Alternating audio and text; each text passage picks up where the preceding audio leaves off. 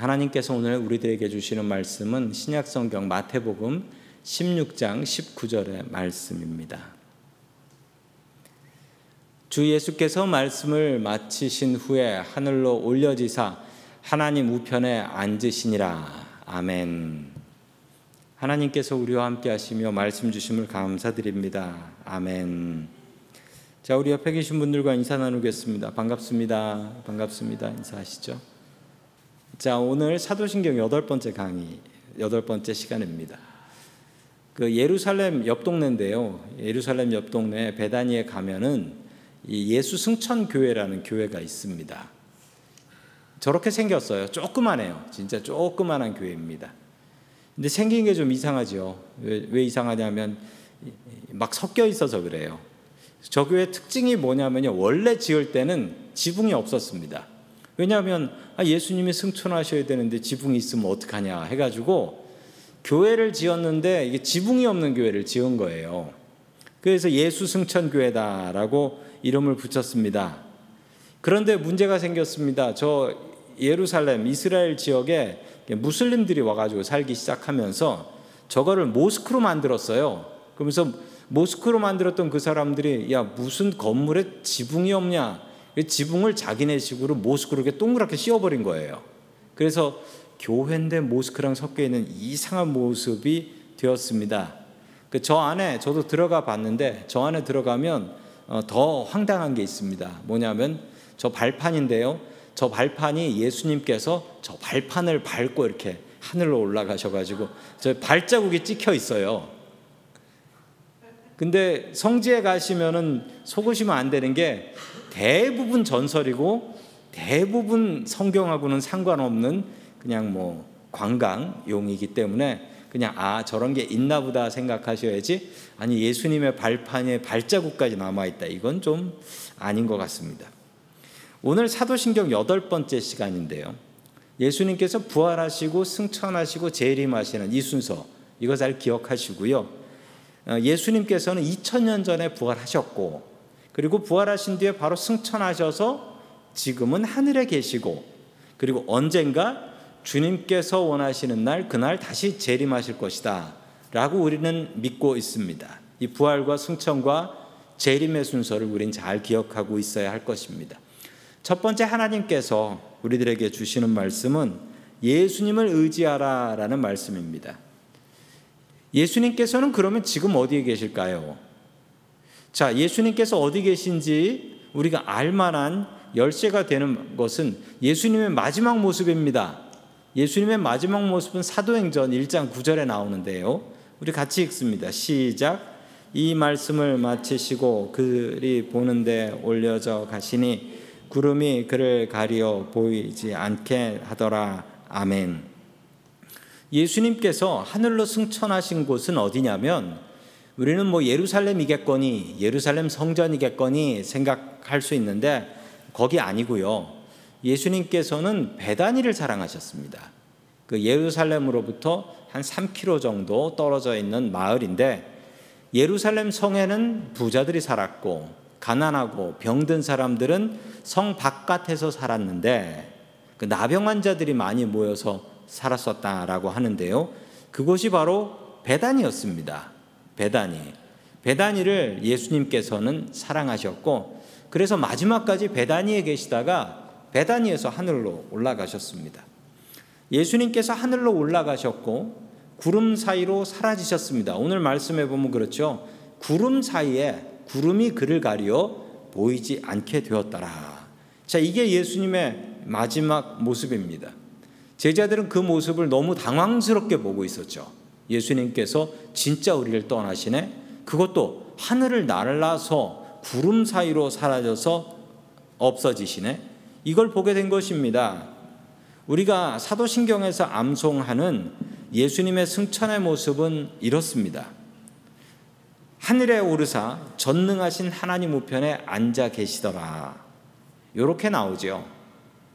자, 하나님, 예수님, 성령님은 어디에 계신가라고 하면 답은 보통 사람들은 저 하늘나라에 계신 것으로 생각을 합니다. 오늘 말씀에도 예수님께서 저 하늘에 구름 사이에 사라졌다라고 하니까 예수님께서는 저 하늘나라에 계시면서 우리가 어떻게 사나 위에서 이렇게 내려다 보시는 것 같지만 그렇지 않습니다. 우리는 하나님께서 하늘에 계신 것으로 생각하며 삽니다. 거룩하신 하나님께 이 땅은 어울려 보이지 않습니다. 하나님께서는 우리와 다른 하늘에 계셔야 될 것 같아 보입니다. 자, 우리 마태복음 28장 20절 말씀 같이 봅니다. 시작. 내가 너희에게 분부한 모든 것을 가르쳐 지키게 하라. 볼지어다 내가 세상 끝날까지 너희와 항상 함께 있으리라 하시니라. 아멘. 예수님께서는 우리와 함께 하십니다. 세상 끝날까지 함께 하신다라고 약속하셨습니다. 예수님께서는 지금 우리와 함께 하십니다. 우리가 생각하고 우리가 기대하는 것처럼 예수님께서는 하나님 예수님 성령님께서는 하늘에 집 지으시고 그곳에서 우리 어떻게 사나 이렇게 내려보고 계신 하나님이 아니시라는 것입니다. 지금 우리와 함께 하신다고 예수님께서는 약속하셨습니다. 그것도 언제까지? 세상 끝날까지 너희와 함께 하실 것이다. 라고 약속하고 계십니다. 왜 예수님께서는 제자들을 떠나 하늘나라로 사라지셨을까요? 그 이유는 제자들이 예수님을 너무나 많이 의지했기 때문입니다. 예수님 눈치만 보고 아무것도 스스로 하려고 하지 않았습니다. 왜냐하면 그들은 제자였기 때문에 선생님이 시키는 것을 그냥 하려고 했던 것이죠. 제자는 아무런 책임이 없습니다. 그냥 선생님의 말씀을 잘 들으면 끝이에요. 그래서 예수님께서는 그들의 앞에서 아예 사라져 버리신 것입니다. 우리는 주님을 의지해야 합니다. 그런데 의지하고 다른 말이 하나 있는데 의존이라는 말이 있습니다. 의지하고 의존의 차이가 무엇일까요? 의존은 뭐냐면요. 의존은 내 존재, 존재 자체가 남을 의지하는 게 의존이래요. 내가 존재하는 게 그냥 남을 의지하고 남을 의지하지 않으면 살 수가 없는 게 의존이래요. 우리는 의지를 해야 됩니다. 우리는 주님을 의지해야지 우리가 주님을 의존하고 살면 안 된다라는 거예요. 여기서 제일 중요한 건 의지하고 의존의 가장 큰 차이는 사명입니다. 사명. 하나님께서 우리에게 주신 사명을 우리는 기억해야 돼요. 이 사명을 감당하기 위해서 우리는 주님을 의지해야 합니다. 주님 도와주십시오. 맡겨주신 사명, 저에게 주신 사명 잘 감당할 수 있게 도와주옵소서. 이거는 의지예요. 의존은 뭐냐면요. 내 사명 집어 던져버리고 내가 살기 위해서는 오직 주님의 은혜만 받아야 산다. 주님께서 나에게 무엇을 맡기셨는지, 무슨 일을 해야 하는지 그런 건 생각하지도 않아요. 그렇게 되면 그 사람은 주님을 의존하고 살아가는 사람들입니다. 성도 여러분, 예수님의 제자들은 주님을 의지한 게 아니라 주님을 의존했습니다. 사명이 무엇인지 어떤 일을 해야 되는지 그런 것 생각하지도 않았습니다. 주님을 의지하는 사람이 되십시오. 주님을 의존하는 사람이 되지 마십시오. 늘 주님께서 나에게 주신 사명이 무엇인가를 생각하세요. 우리 교회에서 나에게 주신 사명이 무엇인가? 또 우리 가정에서 주신 사명은 무엇인가? 내가 일하는 일터에서 주신 사명은 무엇인가? 그것을 생각하시고 주님을 의존하지 말고 의지하십시오. 주님, 나에게 맡겨주신 이 사명 잘 완수할 수 있도록 주님 도와주시옵소서. 주님을 온전히 의지하는 저와 성도님들이 될 수 있기를 주의 이름으로 간절히 축원합니다. 아멘. 두 번째 하나님께서 우리들에게 주시는 말씀은 전능하신 하나님께 기도하라라는 말씀입니다. 전능하신 하나님께 기도하라. 예수님께서는 하나님의 우편에 앉아 계신다라고 어, 성경에 나와 있습니다. 그리고 우리가 사도신경을 외울 때도 하나님 우편에 앉아 계시다가라고 합니다. 그래서 어떤 분이 저한테 이런 질문을 하신 분이 계세요. 뭐라고 했냐면 그러면 하나님 좌편에는 누가 계십니까? 궁금하지 않으세요? 우편에는 예수님이 계시는데 그럼 좌편에는 누가 계신가? 아마도 예수님께서 우편에 앉으셨으니까 거기는 성령님 앉아 계시는 자리 아닌가라고 생각하시는 분들이 계실 겁니다. 근데 성경에는 그렇게 안 나와요. 성경에는 아예 하나님의 좌편에 대한 얘기는 아예 나오지가 않습니다. 사람들이 많이 궁금해해요. 좌편에는 누가 앉아 있는가? 이건 좀 오해가 있는 말인데요. 예수님께서 우편에 앉아 계신다라고 할 때 이거 유대인들에게 오른쪽은 좀 다른 의미가 있습니다. 왜냐하면 유대인들은 오른쪽은 힘이 있다라고 힘 있는 쪽이 오른쪽이다라고 생각을 해요. 왜냐하면 오른손잡이들이 많잖아요. 오른손잡이. 그래서 오른손은 힘이 있다. 아, 오른쪽은 힘이 있다라고 생각을 합니다. 그래서 우리가 아는 야곱의 아들 중에 베냐민이라는 사람이 있죠. 그 사람의 원래 이름은 베냐민이 아니라 벤 야민입니다. 벤 야민 이렇게 읽으셔야 돼요. 근데 베냐민 이렇게 됐다가 지금 영어로는 벤자민 이렇게 또 하는데 원래 말은 벤야민입니다. 여기서 벤은 아들이라는 뜻입니다. 그래서 벤허라는 영화에 벤허는 누구냐면 허신의 아들인 거예요. 벤허. 허라는 사람의 아들 인 거예요. 그래서 벤허라고 합니다. 그래서 벤은 아들이기 때문에 따로 띄어서 읽어야 되는데요. 벤야민은 뭐냐면 벤은 아들이란 뜻이고 야민은 오른손이라는 뜻입니다.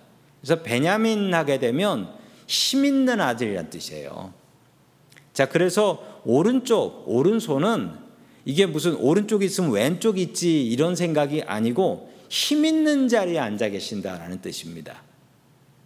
하늘에 오르사 전능하신 하나님 우편에 앉아 계신다라고 하는 건 힘 있는 권능의 자리에 앉아 계신다라는 뜻이지 그러면 왼쪽에는 누가 앉아 계신가 이런 생각은 하시면 안 됩니다. 그 답은 아예 나오지가 않아요. 자, 그래서 예수님께서 승천하신 후에는 예수님께서는 어, 전능에 전능하신 우편에 앉아 계신다라는 것이 성경에 나옵니다. 자, 우리 사도행전 7장 55절 말씀 같이 봅니다. 시작. 스테반이 성령 충만하여 하늘을 우러러 주목하여 하나님의 영광과 및 예수께서 하나님 우편에 서신 것을 보고 아멘. 스테반 집사가 순교할 때 이야기입니다. 스테반 집사가 복음을 증거하다가 유대인들한테 붙잡혀서 이제 돌에 맞아 죽기 직전입니다. 순교하기 직전 그는 하늘을 보았습니다. 사람이 뭘 보는가가 정말 중요해요. 만약 스테반이 자기를 돌로 치려고 하는 사람들을 바라보았다면 어쩌면 자신의 신앙을 뒤집었을지도 모릅니다. 그런데 스테반은 하늘을 바라봤습니다. 그랬더니만 하늘에 뭐가 보이냐면 하늘에 하나님의 영광이 가득했고 예수님께서 하나님의 우편에 서서 스테반을 응원하고 계셨다. 이 축구 응원하는 거 보셨어요? 축구 응원하는 거 보시면 진짜 중요한 순간에는요, 사람들이 펄떡 일어나서 응원을 해요. 그런데 오늘 말씀이 딱 그래요. 하나님 우편에 앉아 계셨던 예수님께서 그 자리에 서서 스데반을 응원하고 계신 거예요. 너 조금만 더 참아라. 너 조금만 더 참으면 승리할 수 있다. 예수님께서는 무엇을 하고 계시냐? 하나님 우편에 앉아 계십니다. 때로는 저렇게 서 계시기도 하고요. 하나님의 우편은 능력의 자리를 말합니다. 그 능력의 자리에서 예수님께서는 무엇을 하고 계실까요? 그 능력의 자리에서 세상을 다스리고 계십니다.